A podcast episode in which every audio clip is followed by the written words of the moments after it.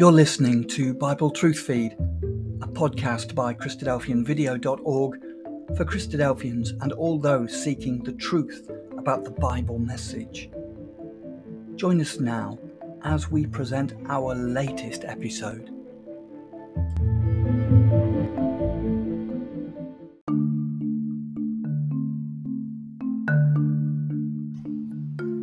Reasons to read the Bible.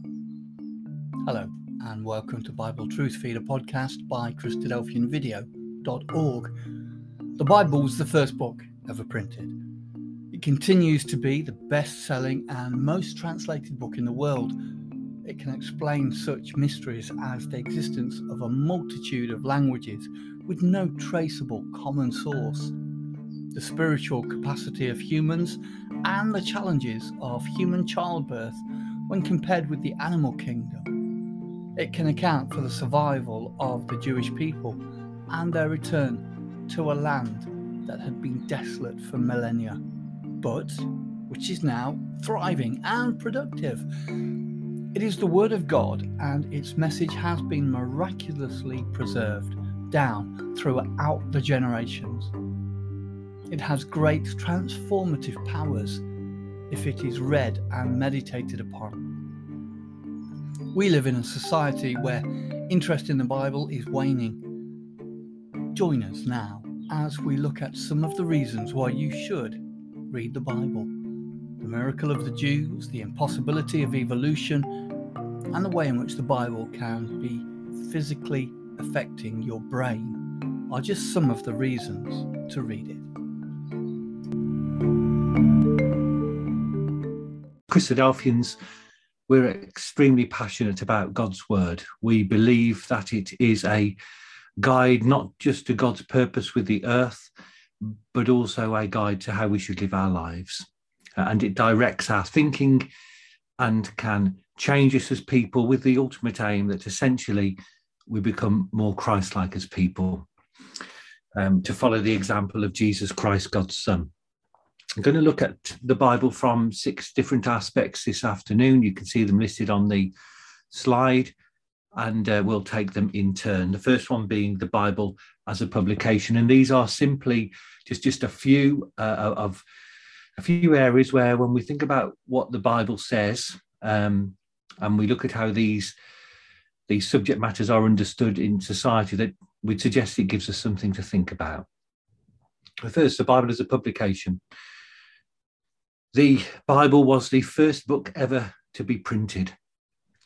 The Bible is the oldest book in terms of the number of sources of information that we have that provide veracity to the fact that the scriptures are as old um, as they say they are.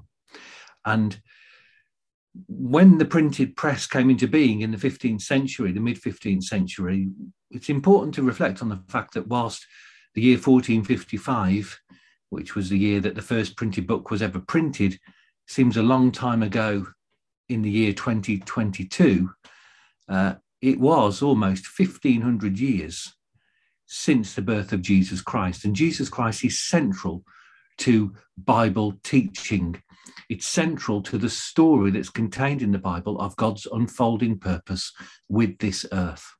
So, whilst it seems a long time ago, 1500 years there or thereabouts is also a long time. And it's important to understand that when the first book, so printing was a seismic shift in society, just as the technological shift that we've seen culturally has had such a profound impact in the last 20 years and will continue to grow. So it was that before the 15th century, access to information in an easy way wasn't possible it wasn't possible. Uh, and books were the medium, or were to become the medium, um, by which people would be able to understand things because they would all be able to read the same thing. Uh, and then a shared message could be uh, given more easily. And there was no discussion, no debate at all when 1455, this massive moment in society when people were about to be able to read things en masse. It didn't require manual copying out by hand any longer there was no discussion about which book should be published first. The Bible was going to be printed first. In fact, the print in the printing industry came into being as one of the reasons being that the, the Bible could be more easily distributed. And so it's important for us to recognize that historically, this book, uh, even though it was such a long time after Jesus Christ, was in the year 1455 seen as so far more important than anything else that that was what society deemed had to be printed first and it was called the gutenberg bible. Now the bible's history in society as a publication is unique and it's very interesting particularly when we look at it today in, in the current time or actually a lot of these slides are um, just before um, the pandemic hit because uh, data has been harder to come by um, because of the impact of the pandemic on some of these themes. So a lot of the data that we're looking at is from sort of 2017 to 2019, as we'll see. So this is taken from the Pew Research Centre in 2017. And, and what I want to just to be clear about is that the Bible is by far and away the most important publication today in, in terms of how it's published. But you have to contextualize that against two important facts. And the first is that people's interest in participating in religious in religion is in is in terminal decline, it appears. Looking at the way that um, religion has trended, Christianity, I'm talking here, in Western countries, particularly since World War II, uh, has been really profound, a profound shift. And so the last time this was taken, and the figures sort of move more to the right every time we these um, this survey is taken. And you can see on the right hand side the religiously unaffiliated. So this excludes um, the, the, religiously unaffiliated. You can see there is what for the UK at 23%, um, non practicing Christians 55%, and those that attend a religious service 18%. And every time, as I say, this is taken, the proportion of religiously unaffiliated gets increases, the proportion of non practicing Christians increases, uh, and the proportion of church attending Christians decreases. A smaller and smaller amount of people are interested in these things. Now, non-practicing Christians is, is, is truly nominal. It, it's people who observe Christmas or Easter, um, but never attend a place of worship. In fact, to be a church attending Christian, uh, to tick that box, you had to be somebody that attended at least one service a month. So even in that, there would be a significant range in terms of dedication. So we note that the Bible, this historically important publication, that the first book ever brought into print because it was deemed as indispensable, uh, we can see that, and we know that um, there is a declining interest in religion in Western culture in particular. And that goes hand in hand with this slide, which is, um, and, and, this is done every seven years, this um, by Gallup. So the last one should have been 2021, um, but uh, obviously that didn't take place because of the pandemic. So it should be taking place at some point this year. Uh, and if people are not attending churches often and they're not as interested, it's to be expected that there would be a declining level of knowledge. And understanding of what the Bible is all about is, is again in significant decline. It's really deteriorating in terms of how much understanding people have of it. And so when you try and talk to somebody that doesn't know a lot about the Bible, or, or rather the average person on the street, um, the likelihood is they'll know almost nothing about it. And that slide um, is drawing out that some of the most basic stories in the Bible weren't understood um, by a significant proportion. You can also see there in the bottom right hand uh, corner of this slide where it says engage with Bible stories at school.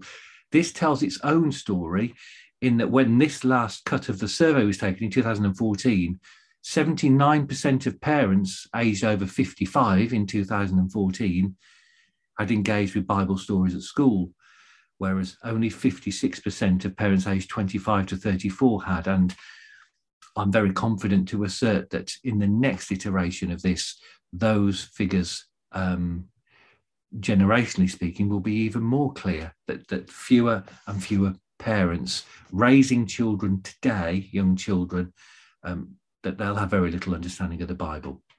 So that, that sort of all makes sense. At, at one point in time, the Bible was seen as a very important thing, but today, declining attendance and declining knowledge. However, God's word is never going to be a thing that disappears. And, and, and it's juxtaposed by some really quite extraordinary statistics. So when you look at this, and this was taken from Newsweek uh, in 2019, and in News, Newsweek um, is one of the world's most published magazines, and it's a serious magazine as well. They published the top 10 most read books in the world over a 50 year period to the year 2019. So that's 1969 to 2019. And this isn't looking at um, number of books printed.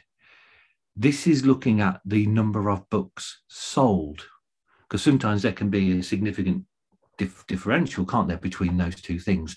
So this is the number of copies of actual books sold. I find it really interesting, and I don't know why the Quran isn't in there. I would have expected it to be, but it's not.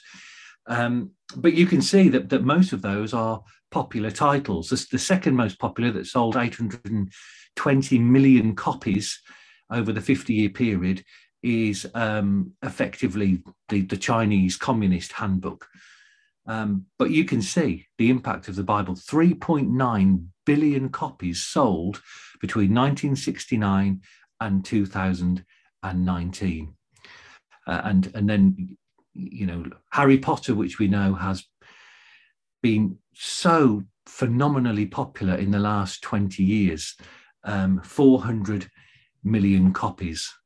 Um, and so you can see that's broadly 10 times fewer than the Holy Bible. And then there's all those other titles that we'll probably recognize as well.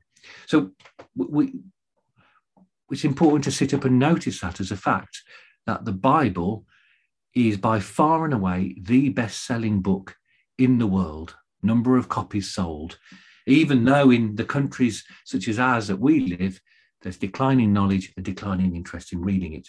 And that's only likely to continue, you know, that trend in terms of sales because the effort, the work that is currently undergoing to continue to translate the Bible into new languages um, is a very active thing. It's a growing thing. It's not in decline. And so you can see these statistics from Wycliffe.org into, again in 2019. 1,548 languages have the complete New Testament. And you can see those other figures there. But notice the bottom one 2,617 languages have active translation work. So, whilst people aren't as interested in the Bible in their lives in general, the intent to spread this book, the Bible, to the four corners of the earth is, is a project that is ongoing. And so it's very much a living and relevant book in that sense. It's the most popular book in the world. And so it's important to think, well, why? And if you're somebody that has never read the most popular book in the world today, the first book that was ever printed because it was the most important book back then, then as Chris Christadelphians, we'd strongly suggest that pick it up and have a read and use the, the brain that you have, that such that capable organ to try and understand what it's talking about. Now, the second thing that we want to look at is Israel. Israel, um, of course, are a, a, very prominent nation in the earth, really, considering their size. Uh, and the book is, in many ways, um, God's history um, of the nation of Israel and how that was developed because Israel play a central role in God's purpose.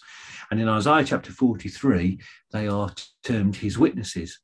And we can see that the Bible attributes certain characteristics to the Jews, to, to Israel, to help us in understanding partly how God communicates with us about his prophecy, his, his plan with this earth.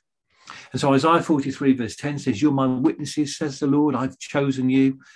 Deuteronomy 38 says, You will become an astonishment, a proverb, a byword among all nations, um, whither the Lord shall lead thee. And that became true.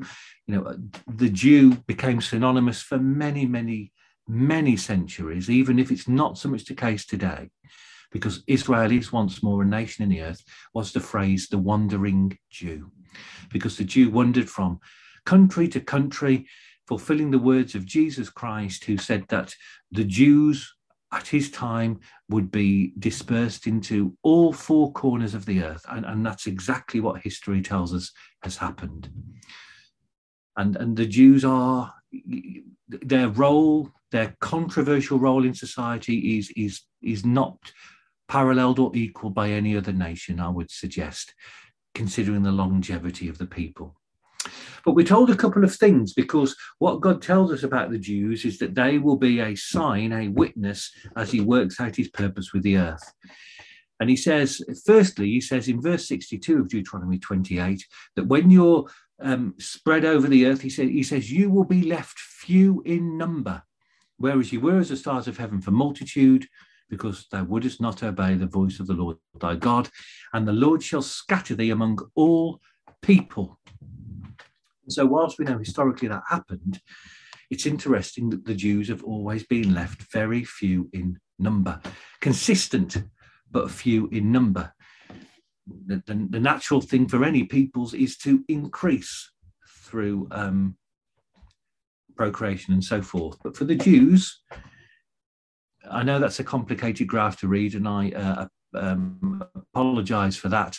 Um, but if you look if you if you look and follow the red line, for example, you'll see that apart from um, a little spike around the time that Jesus was born, the population of the Jews has remained very static. And, and this was an old population, you know, just as you had countries like Egypt and, and China, of course, which you know goes back that far. Well, China, of course, now is, is massive in terms of its numbers of people. But for the Jews, it stayed very, very small until we come to this century, uh, or rather the 20th century. And we were told in the Bible that the Jews will remain few in number um, until the Jewish nation is set up again. And we can see that the Jewish nation exists. And there has been an increase in number, notwithstanding the, the terrible cull of the Jews in World War II. So the Jews would remain few in number, but also we're told that as the Jews are separated throughout the earth, the land of, of Israel itself would also tell its own story. And so we're told there in Leviticus chapter 26, verse 32, I will bring the land into desolation, says God. Your enemies which dwell therein shall be astonished at it because it will be arid, it will be dry, it won't bring forth fruit from the ground, it won't be productive or profitable land. And I've got a quote there from Mark Twain's book, The Innocents Abroad. And there's, there's a number of explorers who've commented on the fact that the land of Israel is, is dismal. Um, and we, we can read that quote there. So it, it's come to pass all of that time. But again, um, we're told that when the children of Israel come back into the land, or rather the nation of Israel is established, and we get closer to Christ's return, just as they become more populated, so the land will also come back to life. And, and that remarkably has happened since 1948, or rather, rather from the start of the movement of Zionism in the 19th century. And so this land that was desolate, says Ezekiel 36, is become like the Garden of Eden. And Ezekiel is a pretty chronological book in the way that it talks about the children of Israel coming back to the land and then events potentially with what we're seeing at Russia, with Russia at the moment, um, leading to Jesus' direct return to the earth. Anyway, we've got this interesting information here from the International Embassy in Jerusalem in 2019. And this is a staggering thing um, because, and I've been to Israel myself, uh, but you can literally be driving through the desert and there's greenery that that that um, that rises up out of nowhere, and the land of Israel is becoming much more productive in terms of its food, um, its fruit, its um, and water as well. So we'll read this. Israel is also leading the way in agricultural innovations and water conservation, says the International Embassy in 2019. It pioneered drip irrigation and currently recycles 80% of wastewater, far outstripping any other nation. Although half of its land is still arid desert, which is less than it was, Israel exports high quality farm produce in all seasons. And so we understand that point that even though half of its land is still desert, Israel is a net exporter. It exports farm produce in all seasons, but the, the nations that surround it, because it's the same kind of territory, they need to import food to feed their populations. So it's been a remarkable change in the last 50 years, but, but sort of maybe covering a 100 year period. It would also surprise many to learn that the Israeli people are blessed with one of the most nutritious food supplies in the world. Again, you wouldn't think that because half of the land is desert. Israel ranked in a global survey by Bloomberg uh, in, in, the world's healthiest countries, Israel ranked sixth. And then it com- compares with the United States at number 33. So, and, and this is new, this is recent. The, the Arabs that inherited the, the that lived in the land before, when the land was called Palestine, had no joy whatsoever with the land of Israel. They couldn't grow anything in it. And then it makes the point in the last paragraph that the land of Israel wasn't always so fruitful. The Jewish people were not known for having a green thumb. In fact, the land lay desolate for all the centuries of Jewish exile, which, which fulfills Bible prophecy and in both Christian and Muslim lands where the Jews were dispersed, they were largely forbidden from owning land. This meant they basically lost the ability to farm and had to rely on the Gentiles to feed themselves. This was true even up to some 100 years ago when Jews first began to return to Eretz, or that's Hebrew for the land of Israel, and tried to scratch out a living in the barren fields. So, remarkable transformation. So, reason number two, aside from the miracle of the Bible itself, the Jews, as God's witnesses, have remained few in number. The land of Israel has been desolate, but both of those factors are beginning to change with the kingdom of God drawing nigh. Childbirth is an interesting one. So in Genesis chapter 3 and verse 15, God provides a promise. He provides a promise between effectively a spiritual seed and a sinful seed. Although everyone sins, he draws a distinction between those that will permanently be sinners and those that will follow his way. And as part of that, he says in Genesis 3, verse 16, Unto the woman, he said, I will greatly multiply thy sorrow and thy conception. In sorrow thou shalt bring forth children, and thy desire shall be to thy husband, he shall rule over thee. And then Paul writes in 1 Timothy 2, verse 15, notwithstanding the woman shall be saved in childbearing. And the point that Paul is making is that through the act of bringing forth a child, a woman would come who would bring forth a child called Jesus, and salvation would come from the event of childbearing. But giving birth is not something to be taken for granted if you're a human. You know, as Genesis chapter 3, verse 16 says, I will greatly multiply thy sorrow and thy conception. It's very unusual for mammals, which humans are, it's very unusual for mammals to have a monthly cycle.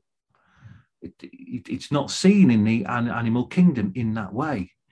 It's often an annual thing. Um, but for woman, she, as we know, she experiences that, that monthly cycle and giving birth is not something to take for granted in the sense of it's not something that just happens. It's something that has to be prepared for.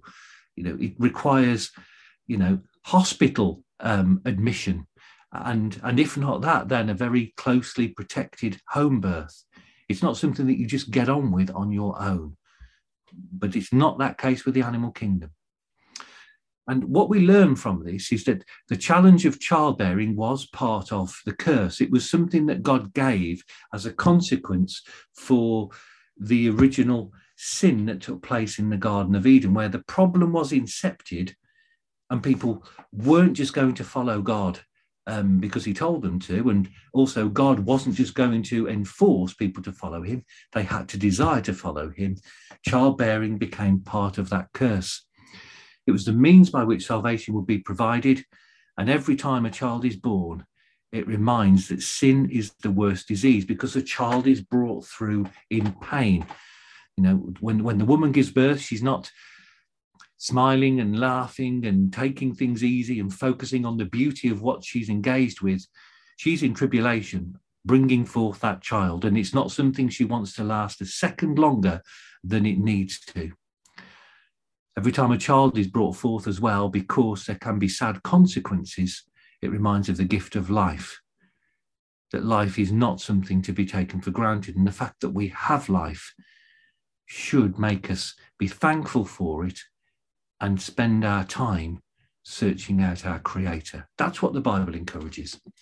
And women giving birth has been a problem over the centuries. It's what's termed the obstetrical dilemma. And it's essentially, it's essentially as simple as the following. It's it's the case that, um, or rather, it's the tension between a scientist of, of, of thought in the context of evolution. The question has always been, well, why is it so difficult for women to give birth? When animals can seemingly give birth so much more easily, why is it so hard for a woman? And what's been asserted over the centuries is that the width of a woman's hips to be able to perform the dual function of both being able to pass a baby through and enable the woman to stand upright and walk on two legs means that the woman's um, that the woman's hip width is, is of an optimal measurement. But interestingly, very recently, that's been proven not to be the case. In some work that's been undertaken at Harvard University, um, they've been able to be clear that wide hips, or it, it, doesn't matter how wide hips are, this is essentially what's been concluded. Hips can be as wide as you want, and it will not affect locomotion, the ability to walk. And so we've got it on the screen there the challenge of bringing forth a baby compared to the challenge that animals relatively face, where animals come out and very, very quickly they're able to be independent. For a human child, of all of the of, of all of the different lives in creation, humans are the most vulnerable when they're born and for the longest period. It's a long time until humans can look after themselves successfully. The reason for that is that, unlike the animals, which are able to get on with their lives of feeding and all the rest of it, God is very clear that children need to be nurtured and raised with an understanding of God's truth. And that's something that has to be taught and imparted, and it takes time. And so humans are very, very vulnerable when they're born. And it's been a real challenge for evolutionists over the century because if human beings are um, advanced in terms of their development, evolutionary speaking, then the fact that humans are so vulnerable for so long is difficult to square against that hypothesis. And so, reading here, um, I'll, I'll just read uh, through the, the beauty of human reproduction, pregnancy, and bringing a new life into the world is often termed a miracle, and it is, but childbirth is risky, painful, and even deadly matter. As Colin Barras wrote in a BBC article, the real reasons why childbirth is so painful and dangerous, and this was being explored um, in a scientific magazine. And it, it, I'll read what it says there. The World Health Organization estimates about 830 women die every day. Uh, this is from 2019. Every day because of complications during pregnancy and childbirth. You think about that 830. And then we're told that that itself is a 44% reduction on 1990. And then you keep taking it further back to the early 20th century, and the numbers are through the roof. It's a lot of people dying in the act of giving birth. And uh, Jonathan Wells, who um, studies child nutrition in UCL, uh, University in London, he says the figures are just horrifying. It's extremely rare for mammalian mothers to pay such a high price for offspring production and uh, it impacts so many people. And the article concludes by saying that's not to mention the untold numbers of children lost during pregnancy and childbirth. From an evolutionary perspective, those numbers are just not normal. Why, for humans, is pregnancy and childbirth so difficult? And the Bible tells us it's part of God's promise. It's a condition of his promise of how life and godly life will ultimately be achieved in this earth. But childbirth is there as that reminder um, that it would be done in sorrow and her conception would be multiplied. So moving on because of time, I'm just checking the time. Uh, I've got here the concluding words of, um, of, a, of a thesis that was published at Harvard University, which has been responsible for the changing views of what we've been talking about the obstetrical dilemma. And what it concludes is that they don't know why humans are constructed the way they are, or women are constructed the way they are, because there's just no need for the width of the hips to be limited as it is, particularly when it's so hard to pass through a, a human child. And so it concludes by saying what we really need is better data on birth outcomes and infant size in hunter gatherer populations whose lifestyles are probably a better reflection on the conditions we evolved to deal with. That's a dissertation for someone else. And this work concludes by saying we don't know the answers and someone else will need to pick up the baton. And as of sitting here today, nobody has picked up that baton and nobody is able to clearly explain why the phenomenon of human reproduction and childbirth operates the way that it does. But we, we believe the Bible is clear about this. Language is another really interesting one to consider. There was a point in time, the Bible records for us, where people spoke one language. And the ability to all speak one language brought about a greater degree of harmony and social cohesion uh, than we see today in the world. That's what having a common language enables people to do. They can so comfortably communicate with each other. And God said that he was going to confound a language, verse 7 that we got on the overhead there, that they may not understand one another's speech. And so the Bible lets us the, the, bible lets us know that god was very clear that he knew that such is the limitation of humankind that the ability to not speak the same language would cause massive division, significant mistrust, and make it so hard for different nations to truly work together. He knew that that would stop um, the, the, the way that they were living together, which was increasing and abounding in sin.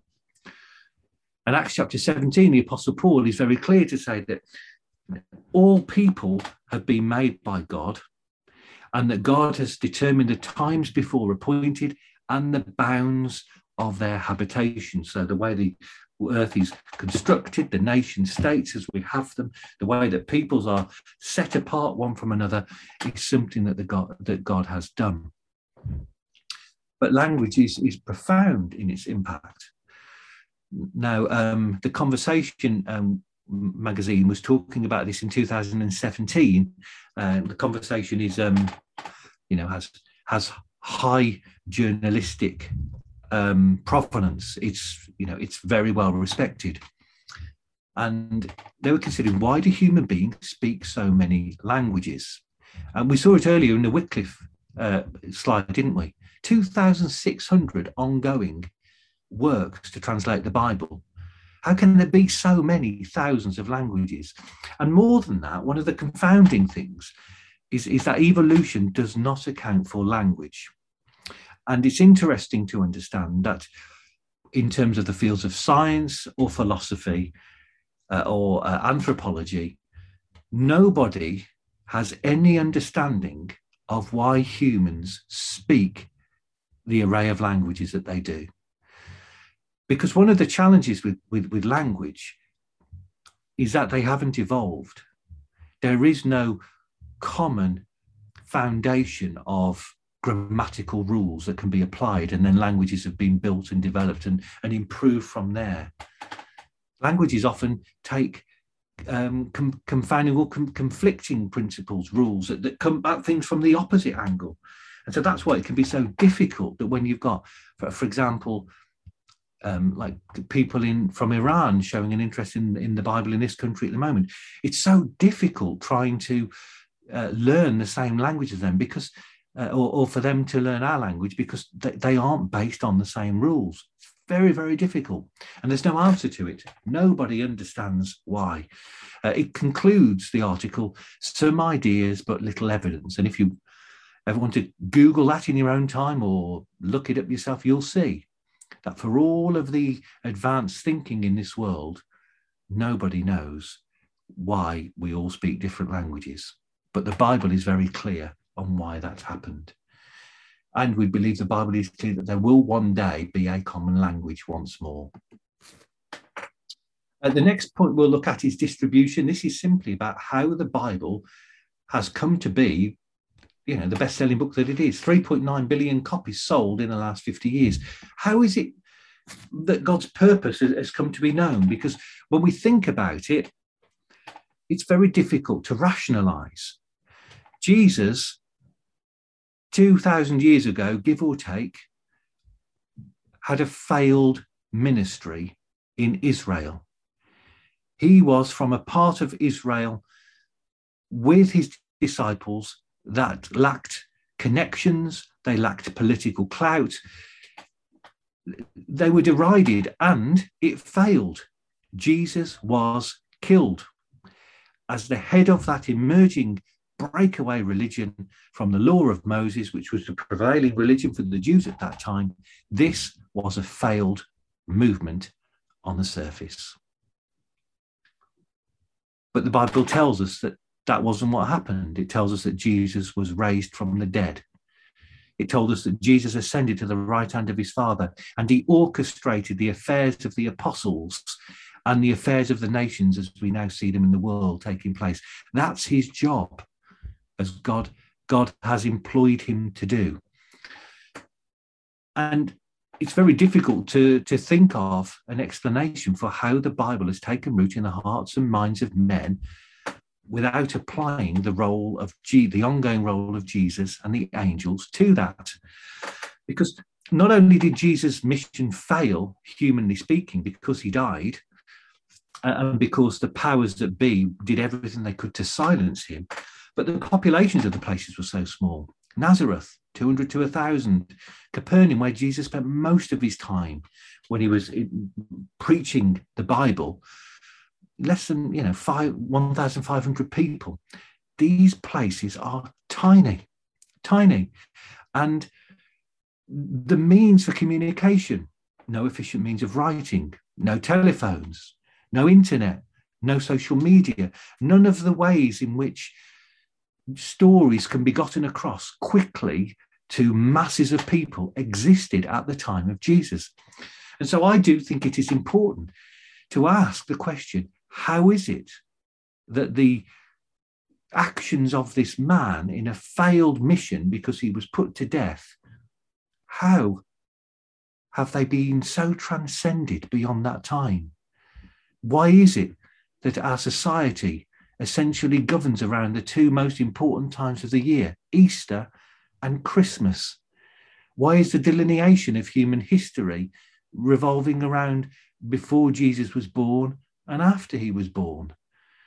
These are important things to think about because can you conceive of anybody today, even with the power of social media, coming up with some idea that would still be profoundly living in 2,000 years' time and that people dedicate their lives to it. I don't believe that could happen. But this happened 2,000 years ago. And it did so on a much smaller scale. The United Nations, um, and it's the most robust data that exists in the world here, the United Nations data set has an estimate that at the time Jesus was born, the world population was 300 million, whereas today it's broadly getting on for 8 billion. So 300 million people, that's estimated to be 0.6% of people that have ever lived. And that message has been carried forth to our day.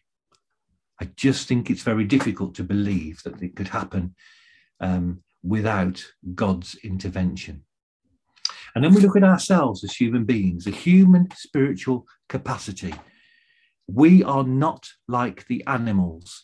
The Bible is very clear. We're made of the same stuff as, as, as the animals. The Hebrew word is nephesh, a living, breathing creature. And for that, it doesn't matter whether you're a human or whether you're a dog. You're made of essentially the same stuff, and you're made of a matter that will die. And everything dies. But God set humans above animals. He gave them dominion or rulership over the animals. And that's what we see. We're nothing like the animals in terms of our capability and our capacity. And we've got the quote there um, from Romans 8, verse 6 to be carnally minded is death, to be spiritually minded is life and peace. Only humans have the capability of being spiritually minded. And more than that, spiritual mindedness is linked to mental health. And so um, there's been a lot of research in this in, in recent years in particular. Um, this is from 2016, um, but you can read on the left hand side there that Dr. Corner said depression is the most common mental health problem in the UK. It's been the focus of much research. The evidence shows a positive association between church attendance and lower levels of depression amongst adults, children, and young people. It shows belief in a transcendent being, God, is associated with reduced depressive symptoms. And the Mental Health Foundation took uh, the findings of the research that had been taken, and those bullet points you can see on the right hand side were made by the Mental Health Foundation, recommending that the NHS adopt them as part of their process for when people engage with the NHS because of mental health. And the NHS have adopted all of those. So if you engage with the NHS because you have depression, those should be a part of the offering that NHS provide you with. And it's seen cerebrally as well. The human brain is, is clearly a phenomenal organ. Um, but you can see from the two diagrams there, one is predominantly green and one is predominantly purple. Now, all this is doing, this is showing the part of the brain that, that animals typically don't have. This is the cerebral cortex, the higher functioning part of the brain. It, it's the part of the brain that enables us to think and to reason. And provided we've got a stable lower brain, um, what's often called the mammalian or the lizard brain, um, then we can access our higher thinking. Uh, and what it's showing us quite simply is that there is a correlation between being spiritual and the thickness of the cerebral cortex. The cortical thickness of the brain um, is linked to that from what all of the scientific research is, research is showing. And so, from what, what's been studied, um, and, and this is over 10 years ago now, those that um, had higher incidence of reading the Bible or attending church, they had higher or, or a thicker cortical layer, which is shown in the green. And those that were more likely to experience incidents of depression um, had more what we can see in the purple colour, which indicates a thinner cortical layer. And so it's a really fascinating thing to contemplate that, as I'll, and I'll read that by, by Dr. Deans there, um, that the research, the individuals who reported they were highly spiritual or religious were far more likely to have a thicker brain cortex than those who reported themselves to be non spiritual. So it's a fascinating thing to consider that to be carnally minded is death, to be spiritually minded is life and peace. and it appears to be reflected directly in the way that God has created our brains. And we live in a country, you remember the opening slides, fewer people engage with religion, fewer people know the Bible, fewer people attend a church.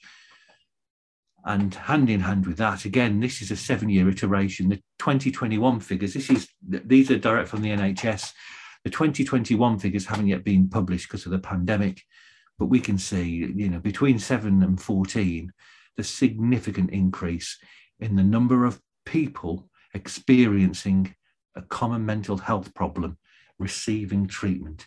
It's showing now that a third of the population in 2014 had experienced a problem with this. Those are phenomenal figures.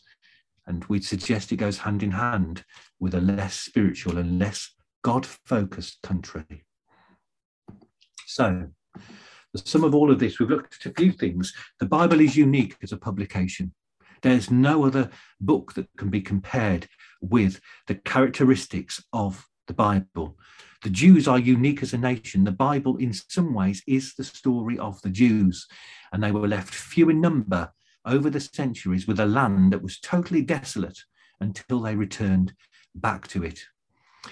And even the very way that we're born through childbirth is spoken of in the Bible that it would be difficult, that life and loss of life would be associated with it, because it would be teaching about the life, the godly life, the godly seed that is needed to provide salvation. That the languages that humans speak that confuses and makes it difficult for man to live side by side with his neighbor is God input into the human experience. It's not something that's evolved, and there are no answers as to why it should be as it is. We then looked at how the Bible and the purpose of the gospel message, how has that been spread across the world? How is it known? How is it understood? How is it still a living thing? How is it that I'm sitting here talking to you about it today, given its paltry start in those far off days? We as humans are created to be spiritual, to be aligned with our God, to read His Word. There's no guarantee that we won't suffer from depression. Happiness is not something so much that, that God is concerned with for anybody in this dispensation of time. Rather, what we're told is that if we read the Bible, we have a very strong chance of finding contentment in resting in the hope of the promises given to a man called Abraham a long time ago. And so, God's not willing that any should perish. He asks that we should all seek after him, but we have to do some of the effort. But he's not far from any one of us, says Paul in Acts 17.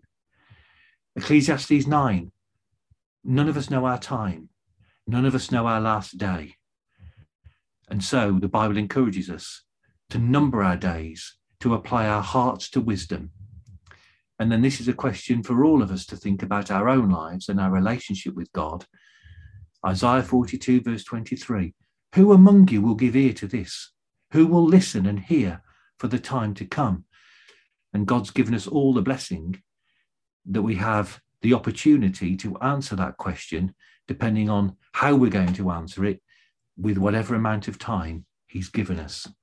But He does care I know the thoughts that I think toward you, says the Lord, thoughts of peace and not of evil, to give you a future and a hope.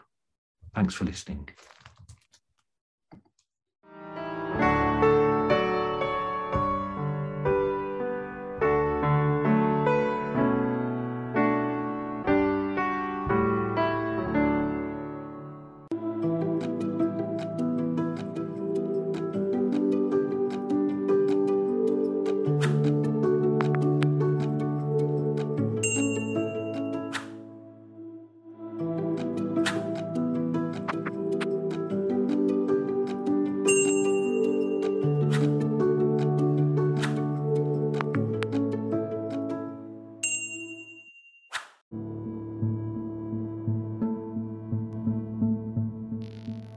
Thank you for joining us. We hope you found the episode helpful.